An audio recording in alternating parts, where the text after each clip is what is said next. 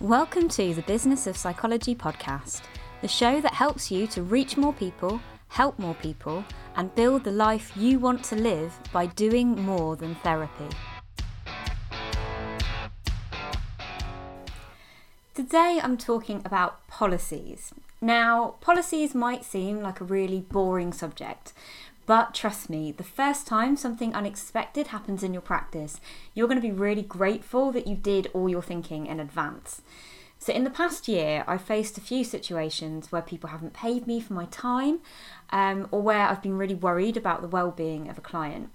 And these were really horrible, painful moments where the threat system gets activated, imposter syndrome looms large, um, and I'm really grateful that I had a clear tick list to follow, and those came from my policies.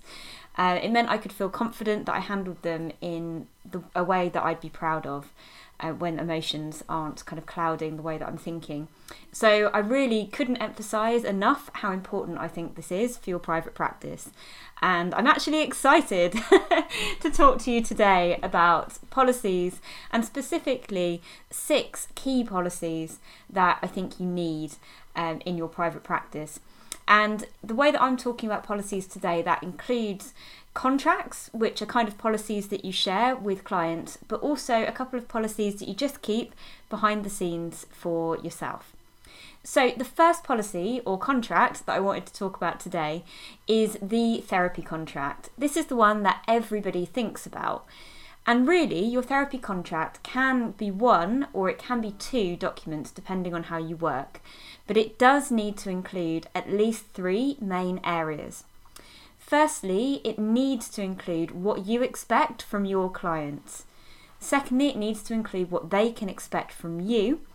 And thirdly, it needs to include how they can let you know if something goes wrong and how you will let them know if something goes wrong on your end. So, first thing to say, it's worth having a lawyer draw this up for you so that you've got a contract that meets your specific requirements. I don't want to be the prophet of doom. I know I often am. Uh, but sadly, in private practice, you will very likely at some point experience people who ghost you uh, without paying or who expect you to work outside of your normal office hours. Or, and this is the trickiest one that I've come across, uh, claiming that you haven't provided the services that you've been paid for.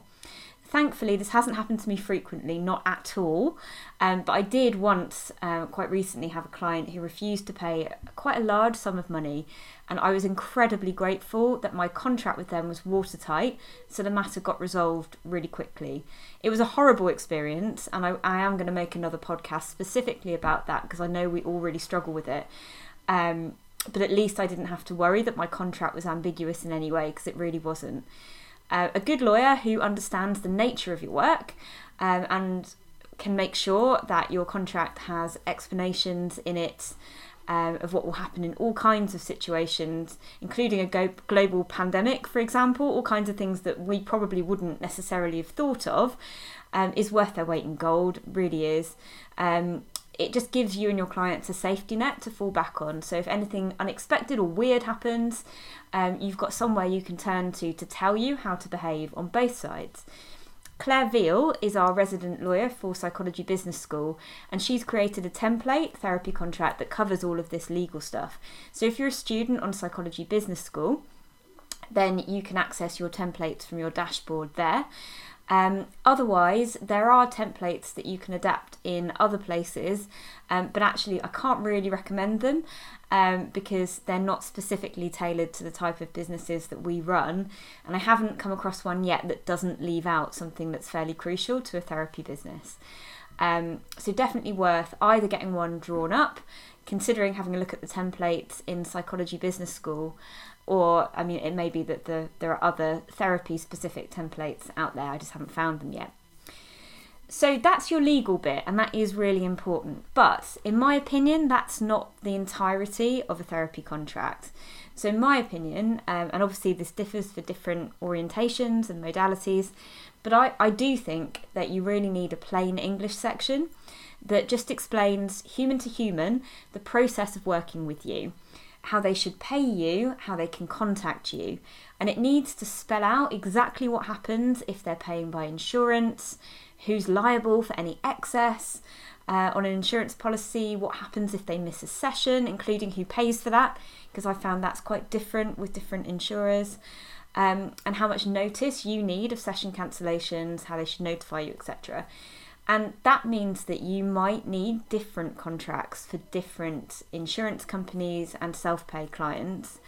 I only work with two now, so I'm able to kind of incorporate that into one contract, which has streamlined my processes and made life a lot easier. But if you are working with lots of third parties, it might be that you do need um, separate plain English um, sections for your contract or separate contracts altogether. So, all of that falls into the category of what you expect from your clients, I would say. But you also need to set out really clearly what your clients can expect from you and also what they can't expect from you. So, you need to state your working times, how long they should expect to wait for an email response or a text response if you're offering that. Um, I personally haven't offered that in the past, but um, thinking about it, you know, if you give clients a mobile number, when is it okay for them to ring? When is it okay for them to text you? And increasingly, it's the same with email. I think there's been a shift in culture, and increasingly, people expect a response from you outside of hours on emails because a lot of people are working that way these days. So, if you're not going to provide that, and for all kinds of stress and burnout reasons, I'd suggest that you don't. Um, but if you're not going to provide that, you need to state uh, when you are available, when you're not available, and what kind of emails you're willing to respond to.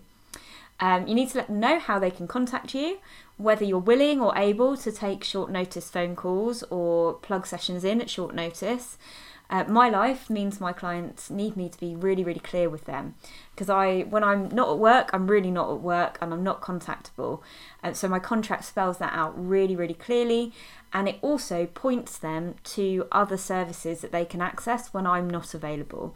I think that's really important, and I'd urge everybody, even if you're a really available person, you're not like me, um, and and you're kind of on a lot more than I am, you still need to have in your contract the places that people can go when either you're not the appropriate service and it's an emergency and they need crisis support, or if um, if it's outside of your working hours, you're not going to be able to respond to them. Um, I then copy that bit and put that into my out of office reply um, that goes on when I know that I'm not going to be available to reply to emails. So that's just a tip about that. Um, you can also state here how you intend to let them know if you need to cancel a session. I life has shown me that there are times when I'm going to have to let my clients down at short notice. Thankfully, I can count them on one hand. Uh, how many times it's happened in the past three years, but it does happen. And to pretend it doesn't, I think, is um, putting our heads in the sand a little bit. So spelling out in your contract what your communication method is going to be. Are you going to text them? Are you going to email them? Are you going to phone them? Just means that nobody can really complain if they didn't check their messages or they didn't get the message in advance. I know it isn't nice to think about, and we never want to do that to anybody, but having a clear plan for how you will handle it can help both of you feel a bit more at ease and help with some of those projections if you work in a in a dynamic way. Um, so, personally, I've combined my plain speaking bit and my legal contract into just one document so that I can easily get a GDPR compliant consent from my clients, which I do through my software package and I use WriteUpp for that. Um, that has obvious downsides to it, and I think if if you're doing a piece of work where contracting is really important, uh, for whatever reason, having that boundary and having that contract is integral to the work, and I've worked in that way in the past, then it may be that you want a separate, more co constructed document that you actually um, look at between you in session, um, whereas you want the legal stuff to be consented to before you even see the client. That would very much be my preference if that's not the way that you work already. Because of GDPR, it's really important that your client has consented not only to the therapy contract bit that we've just discussed, but also your privacy policy, your data protection policy, before they give you any information. And I would say that has to happen before they see you because I wouldn't see anybody that I didn't have GP and next of kin details for, for example. Um, so for me, this the therapy contract and the privacy policy that I'm going to talk about in a minute, those two things are sent off and consented to before I even send out my details form to the client. And that's really important to me. Um, so I'd encourage you to think about that kind of flow um, for your business and what makes sense for you. Okay, so let's talk about the privacy policy then. Probably the second most important um, policy that you need. So, privacy policy can look really scary, and even ones that are written to try and be plain speaking are big and they're long and they contain lots of information about um, EEA areas and acronyms that we probably don't know that much about. But I think it's really helpful to think about it in human terms. Your privacy policy is just what exactly is going to happen to people's precious data when they give it to you. Now, I'm no GDPR expert, not at all. Um, but from what I have learned, I'm going to be a bit controversial and say that I actually really like GDPR. Because at heart, GDPR attempts to make us treat our clients' information like we'd want our deepest, darkest se- um, secrets to be treated. So it can seem really confusing, but a privacy policy on your website or that you give out in person if you don't use a website is literally just telling people what happens um, when they give you their information. It tells them what you're going to ask them for, what you collect from them, why you collect it, how you store it, and who you share their information with. So, you do need to do a bit of work to make an accurate privacy policy. Uh, you need to list out all the software that you use, so stuff like Google Drive, Dropbox, any practice management software like WriteUpp, uh, accounting software like Xero or QuickBooks, any email marketing software you use, um, anything you use to kind of make your life easier, you do need to list all of that out and check that it's all GDPR compliant. If you're using any of the big hitters, they usually are, but do double check. And you need to tell people that you're going to be sharing your data with those providers. Um, it's really difficult to DIY a privacy policy, and I think if you look if you look at them, if you go on my website, for example, and look at mine, you can tell that I did not DIY that. it's way too technical, and there are things that you just need to have correctly worded in there to cover your back properly. So I'd really recommend. Um, if you've got the budget, getting a bespoke privacy policy drawn up. Um, if you're in Psychology Business School, again, Claire Veal, um, our GDPR lawyer, has created this for us, so you've got access to that if you're a Psychology Business School student. Um, otherwise, you can look at um, templates from people like Suzanne Dibble, who's another GDPR lawyer who has a, um, a group that you can join, which I think is called GDPR Academy um, where for a fee you can get templates of documents you need for your website. So it's not specific to therapists, um, so you will need to amend quite a lot of stuff, and you'll need to do a bit of work looking at, um, you know, what is relevant to you and what isn't. Um, but you know that she's got kind of the legal wording of it correct, and she's very good at what she does. So that's one that you can use. I believe the Federation for Small Businesses, the FSB, also produce templates um, that you could look into. So there are a few places that you can go to get a template for this, but you are going to need to do a little bit of work making sure that it accurately reflects what you really do with your data. Then, and this is the next step, which I, I will admit I didn't do for the first couple of years of my business, but I think has really made a difference to my peace of mind. Now I do do it and that is to write out a user friendly flowchart of your privacy policy for yourself and for any future employees or contractors. So I find it useful to have that in Asana, which is a project management tool that I use. Um, and for key tasks like uploading progress notes and reports, I can then map out um, my data management, if you like, and tick off each stage, making sure that information is shared in the right places and deleted from the right places. So that helps you to train anybody who might come on board into your business and it gives you a bit of peace of mind that you're actually following your own policy. Again, it's not essential to have that flowchart mapped out on day one of your private practice. It is essential, though, to have the privacy policy on day one of your private practice. So just bear that in mind. Another one that you might not have thought of, and actually, I wasn't aware that we needed this until about a year ago. So I'd had a website without one for quite a while, um, which is not good. um, but it's your website terms of use. So I suspect a lot of us don't know much about this, but if you have a website, you need a policy that lets people know what they can and can't do with the information on it. It states how much responsibility you take for what they do with the information that you provide, ideally none, um, and how they can and can't reproduce your content, um, any responsibility you're willing to take for damages. Again, it's usually you're just stating that you're not taking any responsibility. And it also states the laws by which you're governed. So I know it seems a little bit like overkill, it certainly does to me sometimes, but actually it's essential, it's part of GDPR, and it really needs to be created by a lawyer. So you can, again, you can find generic templates for this from places like Suzanne Dibble's GDPR Academy or the Federation of Small Business. But the problem with all of those is that although they're a really good starting point, they might not fit your needs exactly and that can be a bit of a problem with a legal document. So, if you've got the budget, getting your own documents drawn up by a lawyer is always best, but that can be pretty expensive. So, as a halfway house, psychology business school students can get templates for this from Claire Veal, our resident lawyer, who I feel like a broken record because I'm talking about her a lot.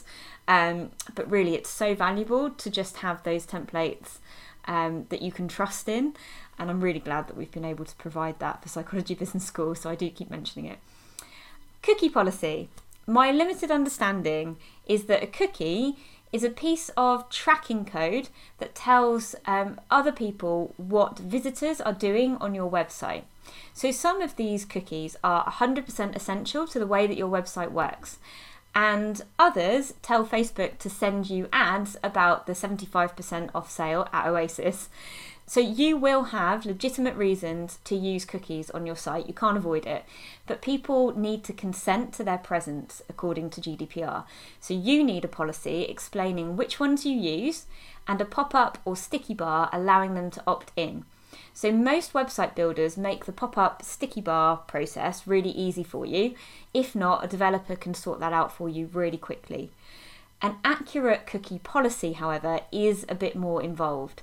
So if you use one, your web developer will know what cookies they've used on your site. So you can ask them for a list for your cookie policy and you can slot them into a template.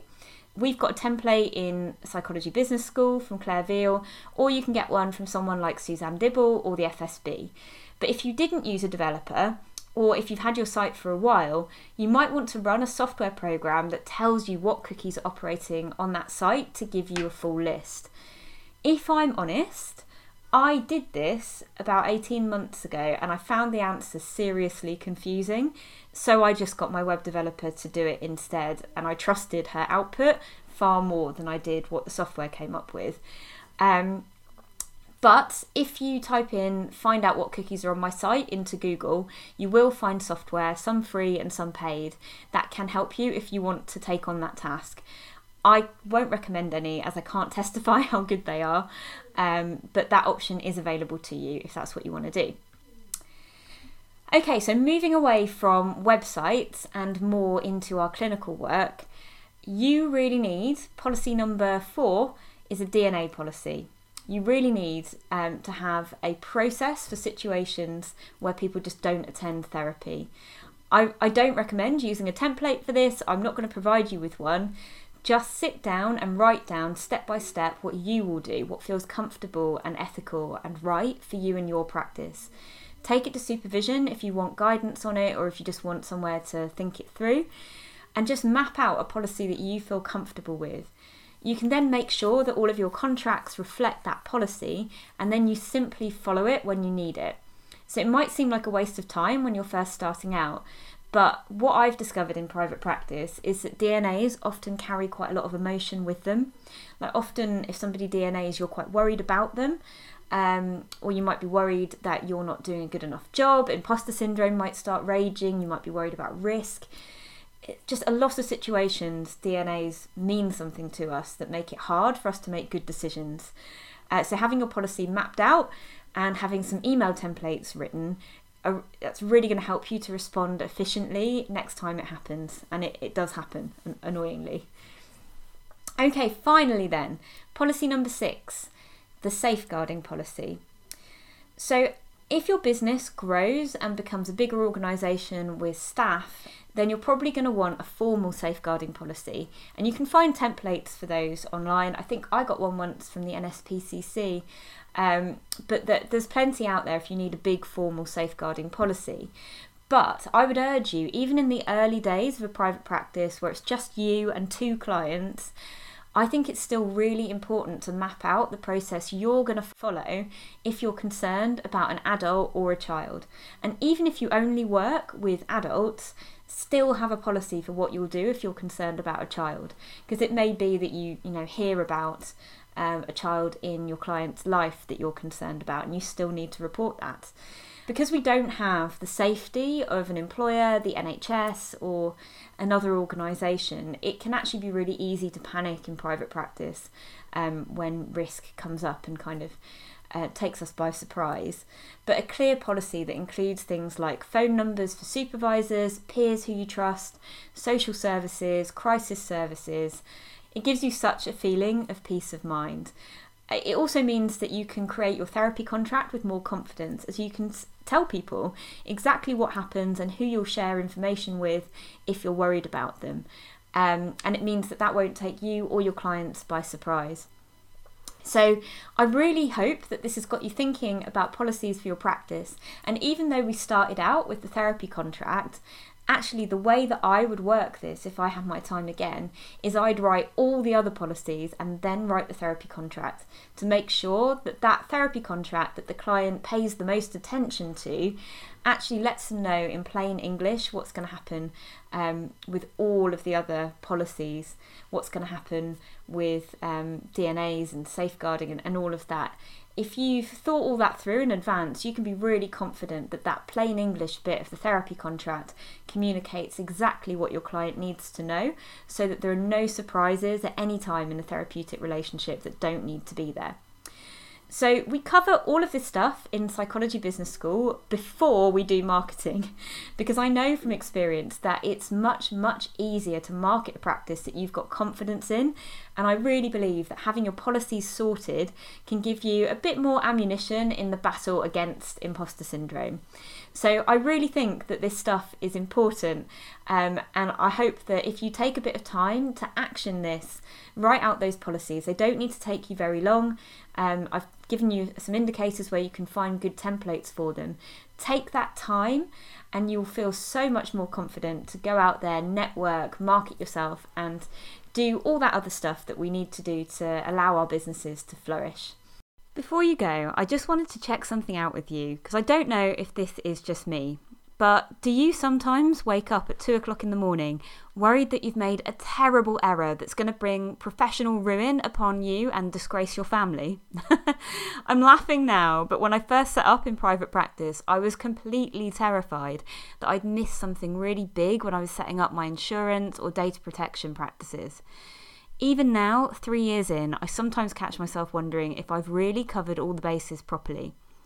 And it's hard, no, actually, it's impossible to think creatively and have the impact you should be having in your practice if you aren't confident that you have a secure business underneath you. But it can be really overwhelming to figure out exactly what you need to prioritise before those clients start coming in. So, I've created a free checklist plus resources list to take the thinking out of it. Tick off every box, and you can see your clients confident in the knowledge that you have everything in place for your security and theirs. You can download it now from psychologist.drrosie.co.uk forward slash client hyphen checklist, and the link is in the show notes. Thank you for listening to this week's episode of the Business of Psychology podcast.